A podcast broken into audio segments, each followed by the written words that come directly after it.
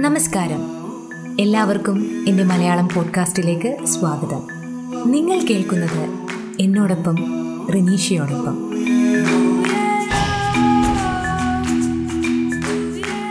എത്ര സ്വതന്ത്രരായി ഈ ലോകത്ത് സഞ്ചരിച്ചിരുന്നവരാണ് നമ്മൾ. ഇന്ന് രാവിലെ പ്രിയ എഴുത്തുകാരൻ എം മുകുന്ദന്റെ രണ്ടു വരി പത്രത്തിൽ വായിക്കാനിടയായി. അതിങ്ങനെയാണ് മുണ്ട് മടക്കിക്കുത്തി കൈകൾ വീശി സ്വതന്ത്രനായി നടക്കുന്നതാണ് ഞാനിപ്പോൾ കാണുന്ന സ്വപ്നം. ചങ്ങാതിയുടെ തോളിൽ കൈയിട്ട് തിരക്കുള്ള കവലയിലൂടെ നടക്കുക. ഒരു ചായക്കടയിൽ കയറിയിരുന്ന് ചൂടുള്ള ഒരു ഗ്ലാസ് പൊടിച്ചായയും എണ്ണക്കടിയും കഴിക്കുക. ഈ അടുത്ത കാലം വരെ ഇതൊക്കെ നിസ്സാര കാര്യങ്ങളായിരുന്നു. ഇപ്പോഴാണ് അതിന്റെ പ്രാധാന്യവും ആഹ്ലാദവും നമ്മൾ തിരിച്ചറിയുന്നത്. എത്രമാത്രം ഹൃദയത്തിൽ തൊടുന്ന വാക്കുകളാണിവ. ഈ കോവിഡ് കാലത്ത് പുറത്തേക്കിറങ്ങാൻ കഴിയാതെ ജയിലിൽ അടയ്ക്കപ്പെട്ട പോലെയാണ് പലരുടെയും ജീവിതം. പ്രത്യേകിച്ച് പ്രായമായവരുടെ. അങ്ങനെയുള്ള ചിലരാണ് ഇന്ന് എന്നോടൊപ്പം ചേരുന്നത്. ഇബ്രാഹിം കുട്ടി മലയാളികൾക്ക് സുപരിചിതനായ ഒരു കലാകാരനാണ്. മെഗാസ്റ്റാർ മമ്മൂട്ടിയുടെ സഹോദരൻ കൂടിയാണ്.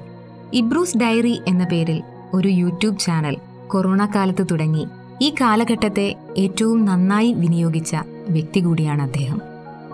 ഞാൻ ഇബ്രാഹിം കുട്ടി. നമ്മളിപ്പോൾ അനുഭവിച്ചുകൊണ്ടിരിക്കുന്ന കേരളത്തിലെ ജനങ്ങൾ മാത്രമല്ല ഇന്ത്യയിൽ നല്ല ലോകത്തിലുള്ള സർവമാന ജനങ്ങളും അനുഭവിച്ചുകൊണ്ടിരിക്കുന്ന ഒരു വല്ലാത്ത ഒരവസ്ഥയെക്കുറിച്ച് കൊറോണ. കൊറോണ ഇപ്പോൾ ജനങ്ങളെ സംബന്ധിച്ച് ഒരു പുതിയ വിഷയമല്ല. ആദ്യമാദ്യം ഉണ്ടായിരുന്ന ഒരു ഭീകരതയും ഭയവും ഒന്നും ഇപ്പോൾ ജനങ്ങളിലില്ല. കഴിഞ്ഞ രണ്ട് മൂന്ന് വർഷങ്ങളായി തുടരെ തുടരെ ഡിസാസ്റ്ററുകൾ കഷ്ടതകൾ അനുഭവിക്കുകയാണ് നമ്മൾ. പ്രത്യേകിച്ച് നമ്മൾ മലയാളികൾ. ഒരു നിപ്പ വൈറസ് പടർന്നു പിടിച്ചതിന്റെ പേരിലുണ്ടായ ദുരന്തങ്ങൾ അതിനുശേഷം തുടർച്ചയായി രണ്ട് വർഷമുണ്ടായ മഹാപ്രളയം അതിനുശേഷം ഇപ്പോൾ എപ്പോൾ പോകും എപ്പോൾ നമ്മൾ സുരക്ഷിതരാകും എന്ന് നിർവചിക്കാനോ കണ്ടുപിടിക്കാനോ കഴിയാതെ കോവിഡ് എന്ന വൈറസ് എപ്പോൾ പോകും എപ്പോൾ സുരക്ഷിതരാകും എന്നൊന്നും അറിയാൻ കഴിയാത്ത ഒരു അനിശ്ചിതാവസ്ഥയിലൂടെയാണ് നാം കടന്നു പോകുന്നത്. കൊറോണ പല രീതിയിലാണ് നമ്മയൊക്കെ ബാധിച്ചിരിക്കുന്നത്. ചിലരുടെ ജോലി നഷ്ടപ്പെട്ടു സാമ്പത്തികമായും മാനസികമായും ബുദ്ധിമുട്ടുകൾ ഉണ്ടായി അങ്ങനെ പല രീതിയിൽ. ഇതിനെക്കുറിച്ച് കോഴിക്കോട് ഒളവണ്ണയിൽ നിന്ന് വത്സലകുമാരി. എന്റെ പേര് വത്സലകുമാരി എന്നാണ്. അതേപോലെ തന്നെ ഞാൻ താമസിക്കുന്നത് കോഴിക്കോട് ഒളവണ്ണ ഗ്രാമപഞ്ചായത്തിലാണ്. കെട്ടിടം പണിക്കാര് പെയിന്റ് അടിക്കാര് അങ്ങനെയുള്ള സാധാരണ കൂലിവേല ചെയ്യുന്നത് ജീവിക്കുന്ന ആൾക്കാർക്കൊക്കെ ബുദ്ധിമുട്ടായി. ചെറിയൊരു പെട്ടിപ്പീഴ നടത്തിയിട്ട് അവിടെ ചായ പലഹാരങ്ങളും വിറ്റ് ജീവിക്കുന്നവർക്ക് പോലും ജീവിക്കാൻ പറ്റാത്ത അവസ്ഥയാണ്. റോഡ് സൈഡിലൊന്നും വച്ച് വെക്കരുതെന്ന് പറയുന്നു. അപ്പൊ റോഡ് സൈഡിൽ കച്ചവടക്കാര് ഒത്തിരി കച്ചവടക്കാർ റോഡ് സൈഡ് കച്ചവടം ചെയ്ത് ജീവിക്കുന്നത്. ബെൽറ്റ് സാധാരണ പോലത്തെ ചെറിയ ചെറിയ ഡ്രസ്സുകൾ ചെരുപ്പ് അങ്ങനെയുള്ള സാധനങ്ങളൊക്കെ വിറ്റ് ജീവിക്കുന്നവരൊക്കെ വീട്ടിലിരിക്കുകയാണ് അവർക്ക് പുറത്തിറങ്ങി ആ ജോലി ചെയ്ത് ഒരേ ഭാര്യയും കുഞ്ഞുങ്ങളെയും ജീവിപ്പിക്കാൻ പറ്റാത്ത അവസ്ഥയാണ്. പറയുകയാണെങ്കിൽ ഒരുപിടി കാര്യങ്ങൾ അതുപോലെ തന്നെ ഇവിടെ ഇപ്പൊ നമുക്ക് ഈ പാൽ കച്ചവടക്കാരുണ്ട്. അവർ ചില വീട്ടുകാരൊക്കെ വളരെ ബുദ്ധിമുട്ടുണ്ട്. കാരണം എന്താ വെച്ചാൽ പാൽ പാൽ കമ്പനി കൊണ്ടുപോയി എടുത്തോളും. പക്ഷെ സാധാരണ വീടുകളിൽ കൊടുക്കുന്ന ആളുകൾക്ക് വീട്ടിലേക്ക് കൊണ്ടുചെല്ലുമ്പോഴത്തേക്കും അവർക്ക് ഒരു പേടി ഉണ്ടെന്നുള്ളത് ചെറുതായിട്ടൊക്കെ ഞാനും എനിക്ക് തോന്നിയിട്ടുണ്ട് ആൾക്കാരുടെ അഭിപ്രായത്തിൽ നിന്ന് സാധാരണക്കാരെക്കുറിച്ചുള്ള ഇതേ ആശങ്ക തന്നെയാണ് പെരുമ്പാവൂർ മേച്ചേരി മുകളിലെ ചെമ്പകക്കുട്ടിക്കുമുള്ളത്. പിന്നെ നമ്മുടെ വീട്ടിൽ പണിക്കാരൊക്കെ അവരുടെ ഒരു ബുദ്ധിമുട്ട് ഓർക്കുമ്പോൾ ഒരു വിഷമമുണ്ട്. അവർക്ക് ജോലിക്ക് പോകാൻ നിവൃത്തിയില്ല. അവർക്ക് പൈസ ഇല്ല ഇങ്ങനെ തൊഴിൽ ചെയ്ത് നേടാനും ഒന്നുമില്ല. അവർക്ക് അവരെ സംബന്ധിച്ചിടത്തോളം വളരെ കഷ്ടം തന്നെയാണ് ഈ ലോക്ക്ഡൌൺ കാലം. അങ്ങനെ അവരുടെ ഓരോ ബുദ്ധിമുട്ടുകൾ ഓർക്കുമ്പോൾ നമുക്കൊരു വിഷമമുണ്ട്. നമുക്ക് എന്ത് ചെയ്യാൻ പറ്റും? പറ്റുന്ന സഹായങ്ങളൊക്കെ ചെയ്യും.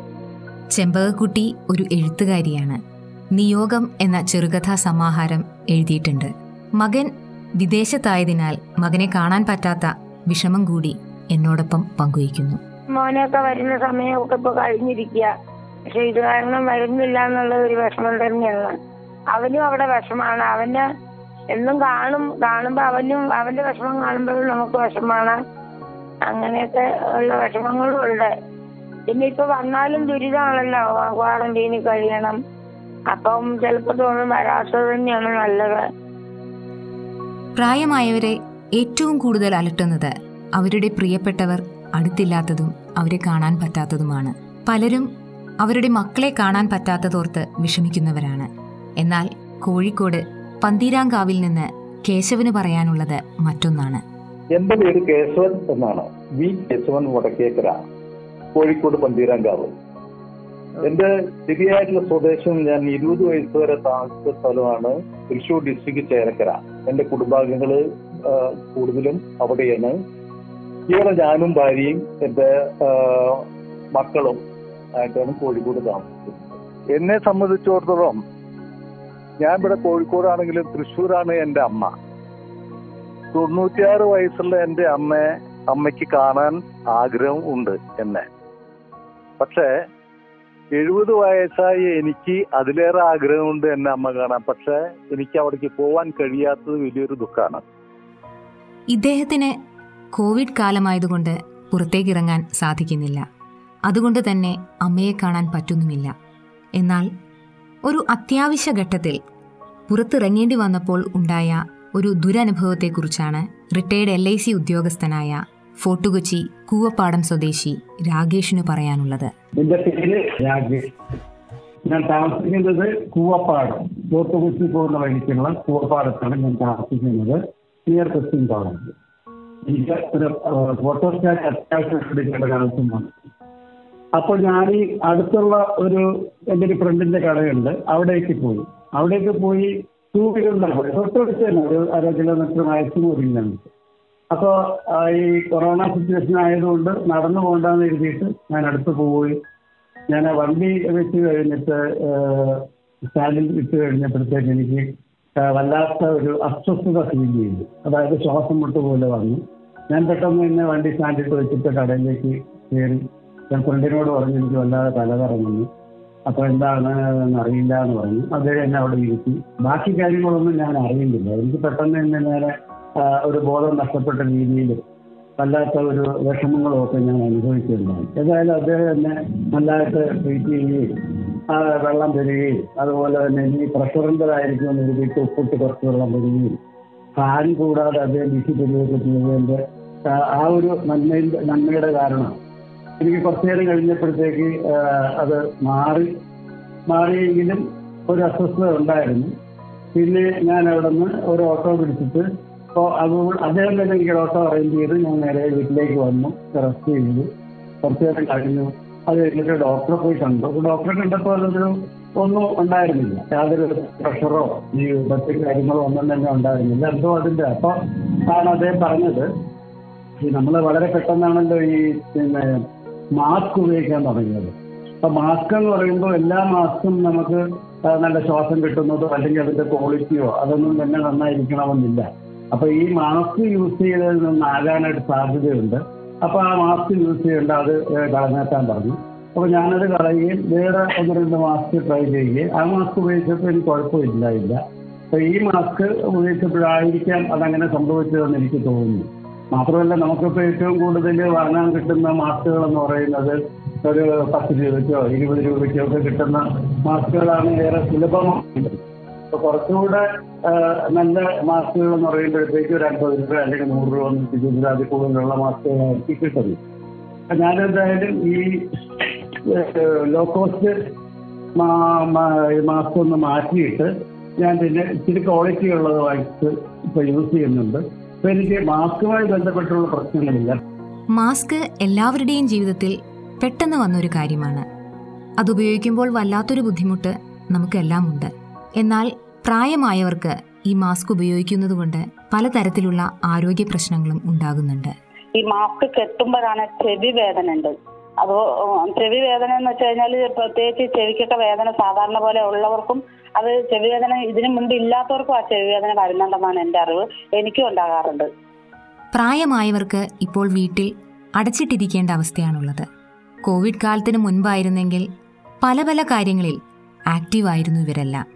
അതെല്ലാം ഒറ്റയടിക്ക് നിന്നുപോയ ഒരു അവസ്ഥയാണ് ഇപ്പോഴുള്ളത് പ്രത്യേകിച്ച് ഇപ്പോ എന്നെ പോലുള്ള ഈ വയസ്സന്മാർക്ക് അവരുടേതായിട്ടുള്ള സുഹൃത്ത് ബന്ധങ്ങളെ നമ്മൾ കൂട്ടിമുട്ടിക്കാനും പിടിക്കാനും ഉള്ള അവസരം തീരില്ലാത്തൊരവസരം അത് അതും വലിയൊരു പ്രശ്നം തന്നെയാണ്.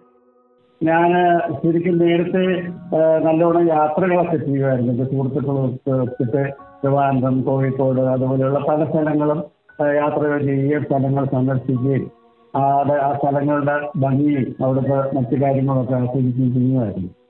പക്ഷേ ഈ മൊമെന്റ്സ് ഒക്കെ നിന്നു. യാത്രകൾ ചെയ്യാൻ വയ്യാതായപ്പോൾ അങ്ങനെയുള്ള കാര്യങ്ങളൊക്കെ നിന്നുപോയി. അതിലേറെ ഒരു വിഷമം എന്ന് പറയുന്നത് ഈ വെളിയിലാക്കി ഇറങ്ങുന്നത് അല്ലെങ്കിൽ യാത്രകൾ മുടങ്ങി പിന്നെ മൊമെന്റ്സ് മുടങ്ങിയപ്പോൾ എന്താണെന്ന് പറഞ്ഞു കഴിഞ്ഞാൽ വീട്ടിൽ തന്നെ ഇരിക്കേണ്ടതായിട്ട് വരും.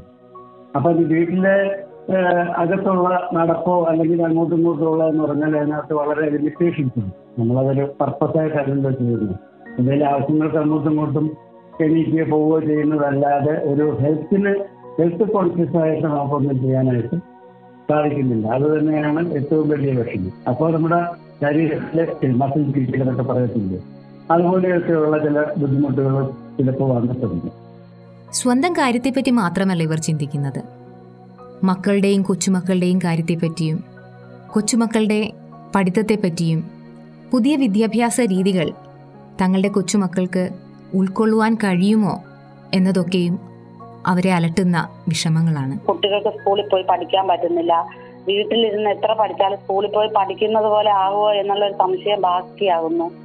കുട്ടികളാണെങ്കിൽ ടീച്ചറിനെ പേടിച്ചെല്ലാം ശ്രദ്ധിക്കും സ്കൂളിൽ പോയിരുന്ന് പഠിച്ചാൽ. പക്ഷെ വീട്ടിൽ ഈ ടി വി കാണുന്നത് കുട്ടികൾ അധികം അതിലേക്ക് ശ്രദ്ധിക്കണമെന്നില്ല. മുഴുവൻ ശ്രദ്ധയും എല്ലാ കുട്ടികൾക്കും വന്നോന്നിരിക്കുകയല്ല നന്നായി ശ്രദ്ധിക്കുന്നവരും ഉണ്ടാവും. ഇപ്പൊ നമ്മളുടെ മക്കൾ മക്കളുടെ മക്കൾ അവരുടെ വിദ്യാഭ്യാസം അവരുടെ ഭാവി ജീവിതം തന്നെ ആലോചിക്കുമ്പോൾ ഈ കൊറോണ കാലം എത്ര സമയം നിലനിൽക്കുന്നുള്ളോ അല്ലെങ്കിൽ എത്രമാത്രം ഇതിനെ പുറന്തള്ളാൻ നമുക്ക് കഴിയുമെന്നോ ഇപ്പൊ ചിന്തിക്കാൻ കഴിയാത്തൊരവസ്ഥയിൽ അവരുടെ ജീവിതം അതും വളരെയധികം വിഷമം തന്നെയാണ്. ഗവൺമെന്റ് പലവിധ സഹായങ്ങളും നമുക്കെല്ലാം തരുന്നുണ്ട്. പ്രത്യേകിച്ച് സാമ്പത്തികമായി പിന്നോക്കം നിൽക്കുന്നവർക്കൊക്കെ സഹായം നൽകുന്നുണ്ട്. ഭക്ഷ്യക്കിറ്റുകളും മറ്റുമായി. പക്ഷേ ഇതെല്ലാം പര്യാപ്തമാണോ? സർക്കാർ ഒരുപാട് ആനുകൂല്യങ്ങൾ നമുക്ക് തരുന്നുണ്ടെങ്കിൽ പോലും നമുക്കതൊക്കെ തികയുന്നുണ്ടോ എന്ന് ഇരുത്തി ചിന്തിക്കേണ്ടതാണ്. കാരണം കുറച്ച് അരി സാധനങ്ങൾ അങ്ങനെയുള്ള കാര്യങ്ങൾ ഒരായിരം ഒരു കുറച്ച് രൂപയൊക്കെ നമ്മുടെ സർക്കാർ കഞ്ഞി തരുന്നുണ്ട് നമുക്ക്. പക്ഷേ അതെല്ലാം കൊണ്ട് നമുക്ക് തികയുന്നുണ്ടോ സത്യത്തിൽ? കൊറോണ കാലത്ത് ക്വാളിറ്റി കുറഞ്ഞ മാസ്ക് വെച്ചത് മൂലം ബുദ്ധിമുട്ട് അനുഭവിച്ചപ്പോഴും അതിനിടയിലുണ്ടായ ഒരു നന്മയുടെ വെളിച്ചത്തെപ്പറ്റി പറയുകയാണ് ഇദ്ദേഹം. ഞാൻ പറഞ്ഞിരുന്നല്ലോ അതായത് എനിക്ക് ഈ അസ്വസ്ഥമായി എന്റെ ഫ്രണ്ട് ആട്ടോ പിടിച്ചു നിന്ന് എന്റെ വീട്ടിലേക്ക് കൊണ്ട് ആക്കി വീട്ടിൽ നിന്നും. ആട്ടോക്കാരൻ ചെയ്തൊരു കാര്യം ഞാൻ അതായത് എനിക്ക് ഇതുവരെ ട്രേസ് ചെയ്യാൻ പറ്റിയിട്ടില്ല. ആട്ടോക്കാരൻ പിന്നെ അവിടെ നിന്ന് നേരെ എന്റെ വീട്ടിലേക്ക് കൊണ്ടാക്കി. മകൻ പിന്നീട് പോയി ആ ഓട്ടോയിൽ തന്നെ തിരിച്ചു പോയി വണ്ടി എടുത്തുകൊണ്ട് വരികയായിരുന്നു. അപ്പൊ ആ ആട്ടോക്കാരൻ അവിടെ നിന്ന് എന്നെ ഇവിടെ വീട്ടിലേക്ക് കൊണ്ടുവിടുന്നു. ഞാൻ പോക്കറ്റിൽ നിന്ന് അദ്ദേഹത്തിന് പൈസ എടുത്തു കൊടുക്കുന്നു. അദ്ദേഹം അത് വാങ്ങുന്നില്ല. അപ്പൊ ഞാനത് മോനെ ഏൽപ്പിച്ചിട്ട് പറഞ്ഞു നീ അവിടെ ഇറങ്ങിയതിന് ശേഷം ഈ കാശ് കൊടുത്തേക്കെന്ന് പറഞ്ഞു. ഈ ഇദ്ദേഹം മോനെ അവിടെ നിന്ന് നേരെ ചെന്ന് വണ്ടി എടുക്കുന്ന സ്ഥലത്ത് ചെന്നു ഇറങ്ങി പൈസ കൊടുത്തു അദ്ദേഹം വാങ്ങിച്ചില്ല.